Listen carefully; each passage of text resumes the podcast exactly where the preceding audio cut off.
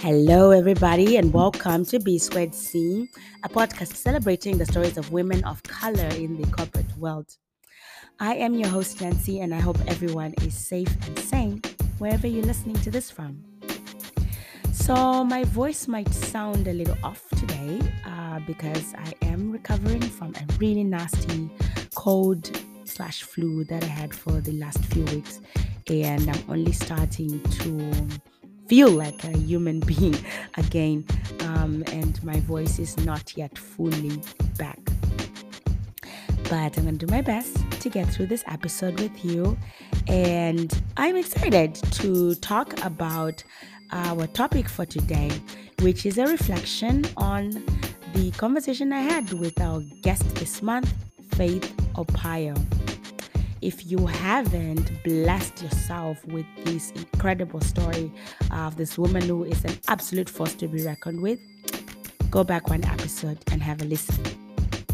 Faith moved from Kenya um, as a teenager to start forging her career in tech, which she actually started out with in Russia and has been making incredible power moves since then, which have taken her to the Netherlands up to now. Her story is the very definition of resilience as she has been the captain of her fate um, throughout all of it. But as even as Faith makes her mark, she still is confronted by a dear old friend imposter syndrome. In the episode, she shared how being a black woman in tech can be challenging sometimes, as people often question her intelligence and her existence, um, which can really get to her. We have talked about imposter syndrome many times on this podcast. Um, a lot of the guests have talked about their experience with it, as well as some reflections in season one. And today we are going to go back to this topic, but we will be casting a different lens on it. Imposter syndrome for the longest time has been treated as a problem of the individual. Something must be wrong with you. Why do you not feel confident if you are this accomplished? And less has been done or even discussed to talk about the context that or the environments rather that are driving people to have imposter um, feelings. So that's what we're going to be talking about today. Now, don't forget to like and subscribe to this podcast wherever you're listening to it from, and be that amazing friend and colleague who shares good things with the people in your life. I promise you, they will love you for it. Now, let's get into this episode. Let's start with some definitions to get everyone on board with our topic today. What is imposter syndrome? Imposter syndrome is defined as feelings of self doubt and personal incompetence that persist despite your education, experience, and accomplishments. When you have imposter syndrome, you feel like a fraud despite the fact that you might be wildly accomplished. Now, while imposter syndrome can be experienced by many different people, it is especially common or more likely, rather, to be found in women, people of color, and in general, people from marginalized or underrepresented groups. When it comes to women, we have had famous women from Hollywood superstars such as Charlize Theron and Viola Davis, to business leaders such as Sheryl Sandberg, and even a former First Lady uh, of uh, America, Michelle Obama. They all have confessed to experiencing imposter syndrome.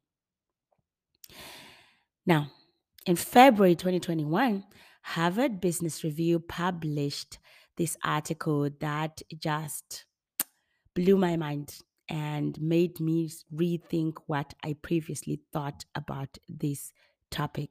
And I have it in the show notes for you to check out. Written by Ruchika Tulshyan and Jodi-Ann Burey, this article is provocatively entitled Stop Telling Women They Have Imposter Syndrome.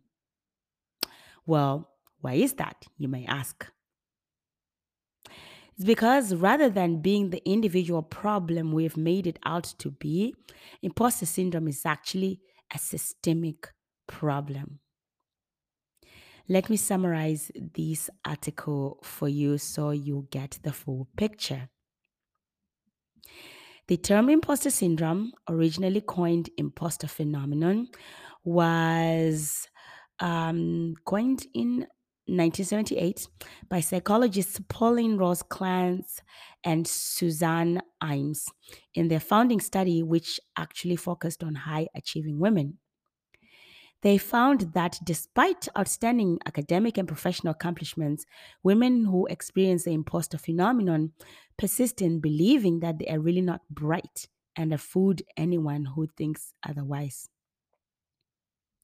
Now, mind you, back then, the impact of systemic racism, classism, xenophobia, and other biases was categorically absent, right? Like it had not been studied before uh, when the imposter syndrome concept was developed. And additionally, many groups of um, people were excluded from the study, including women of color and people of various incomes, genders, and professional backgrounds.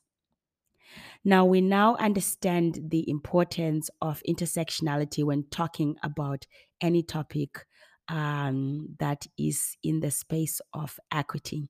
So I want you to just note that um, as we continue our conversation. Now, a whole industry has sprung from this study dedicated to fixing imposter syndrome in people who have it. We're talking millions of dollars in books, experts, and workshops. I mean, you can never attend a women's conference without at least one workshop talking about imposter syndrome.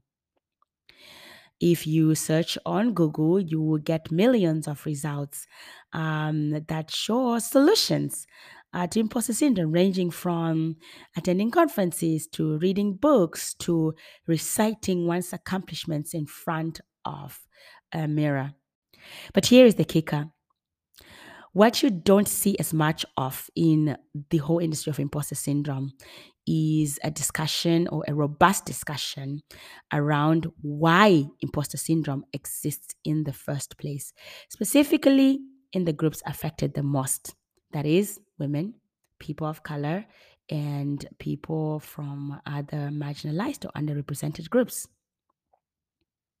So let's talk about that. Where do imposter feelings come from? Well, turns out they actually come from repeated exposure to systemic bias. So, the sexism, racism, um, xenophobia, and other forms of prejudice that we talked about before. To paraphrase my favorite paragraph in the HBR article, um, if you're a member of a marginalized group and you feel like you do not belong, well, it is probably because you were never supposed to belong in the first place. We have talked before in this podcast about systemic bias that persists in most of the institutions we exist in, um, like the corporate world. You find that these spaces are still very much rooted in white supremacy and the old boys club. Um, bias across the systems routinely inhibits the ability for people from underrepresented groups to thrive. I got to think a little further about imposter syndrome and uh, dig into my own experiences. When have I ever felt like a fraud, right? Now, recently, one of my mentees actually asked me, uh, well, a version of this question. She was asking me about what she can do to build up her confidence. What can she do about not having confidence? Now, for the first time in our mentorship relationship, I was stumped. And I realized it is because I cannot relate. I have never had an inherent um, crisis of confidence. And I actually have been exploring this topic in therapy. My therapist and I have named my future book The Audacity to Belong because time and again I've proven that if there is a goal, something that I'm incredibly passionate about, and I've decided that I want to go for it um, and I can do it, I am going to do exactly that. Go after it despite the circumstances. I also have gotten to learn that um, I have an unhealthy source um, of this confidence that I happen to have, which is being told that I can't do certain things since I was a little girl, right? So I maladapted um, and developed this audacity um, from wanting to prove the world wrong. And the work, or some of the work I've been doing in therapy, is turning that around and learning to own my accomplishments um, for myself and to um, resent less the people who have not supported me in my life. So that's a little piece of me, right? Um, and where I'm coming from on this topic. But what I really got to learn because people always always have asked me before like where do I get my confidence from? And I must say before I did this deep reflection in therapy I didn't actually know. I was just like I just am. Um but yeah this is where mine comes from.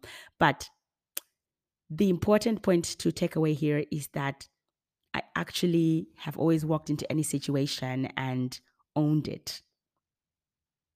Now, I do have one particular experience um, where I actually questioned my um, talent and my intelligence, and I felt like a fraud. And it was an experience I had some years back with a manager. I now have the ability to look back and see that um, I had an abusive relationship with this manager. This man seemed to thrive on making other people feel small. He actually used belittling language in his um, feedback and routinely told me he was disappointed in me. And at one point, actually said, Maybe this job is not for you, or maybe this company is not for you. He was also routinely comparing me constantly to, you guessed it, a white male colleague. That job was a struggle for me. And I was so young that I didn't know what to do right. And with each misstep, I worked harder and harder to get it right. And it seemed I felt I fell further and further from his good graces. I have never cried that many tears in a job, um, you guys. And I had like sleepless nights and stuff about it. And I look back and I realize this is the moment for the first time where I actually questioned my talent. Now, a lot of people ask me, you know, uh, why I never did something about the situation. Well, for starters, like I said, it was very early on in my career. So I honestly didn't know better. But most of all, I was just terrified of losing my job. I am an immigrant. Losing my job means it has a huge impact. I lose my right to live in the country that I am um, living in, right? And I was not going to let that happen. Secondly, this man was immensely powerful. He had like many years in the company, and I really thought that he would destroy my career if I ever went up against him. But most importantly, he expertly wrapped up his abuse in feedback. And I'm actually making air quotes right now, so you know that it was like feedback. So it was systemically impossible um, at the time for me to actually point out the abuse. The kicker is much later on, I got to learn way after leaving this job that I am actually not the only one he treated this way. In fact, he had a whole track record of this, especially with women. I remember truly wondering how has he lasted this long, right? Then pff, it struck me. Of course he would last this long.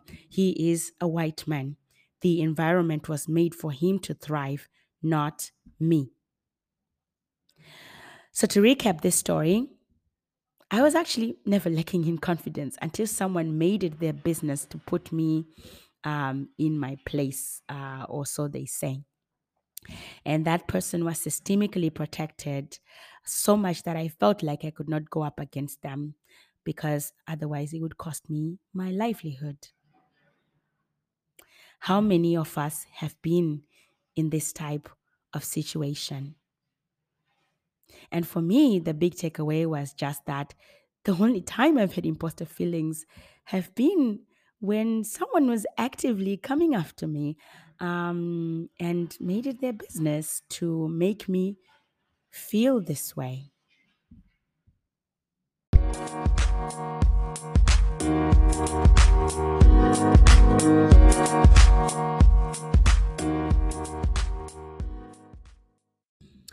It has been several years since um, this experience um, that I had with the, this manager.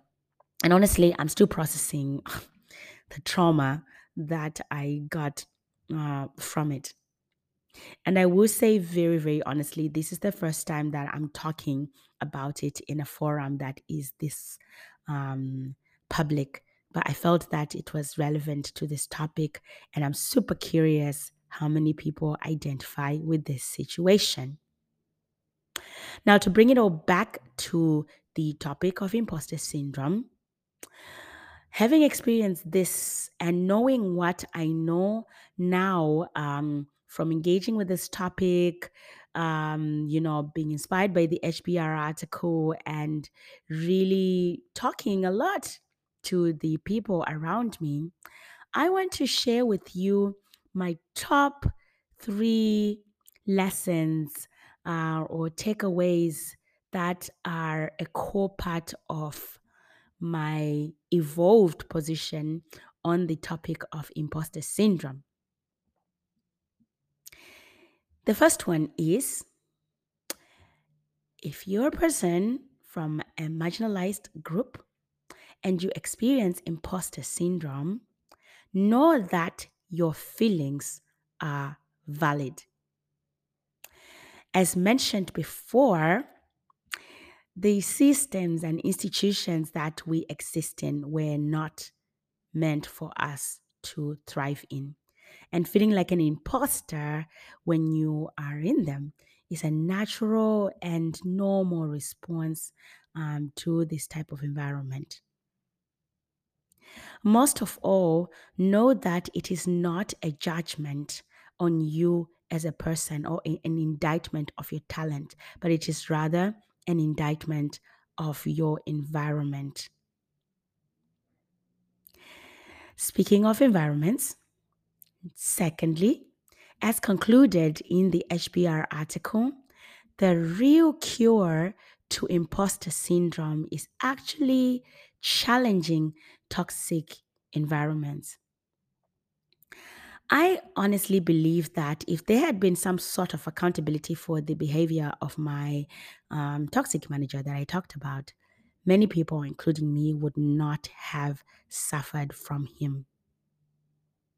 It is imperative that uh, we all strive to create cultures that address systemic bias so we can reduce the experiences that culminate in so called imposter syndrome among people from um, marginalized groups in this case. Lastly, feelings of self doubt are very real, um, and we should learn to embrace them and channel them productively. I have another article for you to check out in the show notes that I found on Fast Company on this topic. And basically, it is saying that self doubt is normal and even healthy. The only people who don't question themselves ever so often are narcissists. A little self doubt slows us down a bit. Um, and to quote from the article, when we take the time to question ourselves, we trade a faster result for a more thoughtful long term one. we get a result that takes into consideration both the immediate consequences and the effects down the road in any way. So there is a way to take self doubt um, and channel it into a positive space. And we should all be cognizant of that. All right, to recap, imposter syndrome for way too long has been put on individuals. It has always felt like there is something wrong with us women, people of color, and uh, people with other marginalized identities. How the hell uh, can we be so accomplished and still feel like, you know, a fraud, like we do not belong? There is a whole million dollar industry dedicated to fixing individuals. But tell me this how do you sustain this confidence that you can have built in these individuals if you're continuously sending them out into an environment that is not made for them to thrive? It is imperative that we interrogate the systems that perpetuate feelings of inadequacy and actually dedicate resources to fixing them as opposed to fixing individuals. Lastly, self doubt is a very normal feeling uh, when face when we face new challenges, and we can even channel it um, more productively. All right, that's a wrap.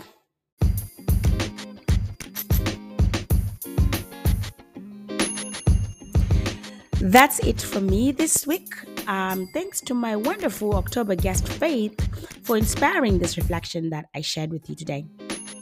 I would love, love to hear your thoughts on this topic of imposter syndrome. Have you ever thought about it the way that you just heard me present it in this podcast? Come over to the B Squared C Instagram and LinkedIn page and let me know.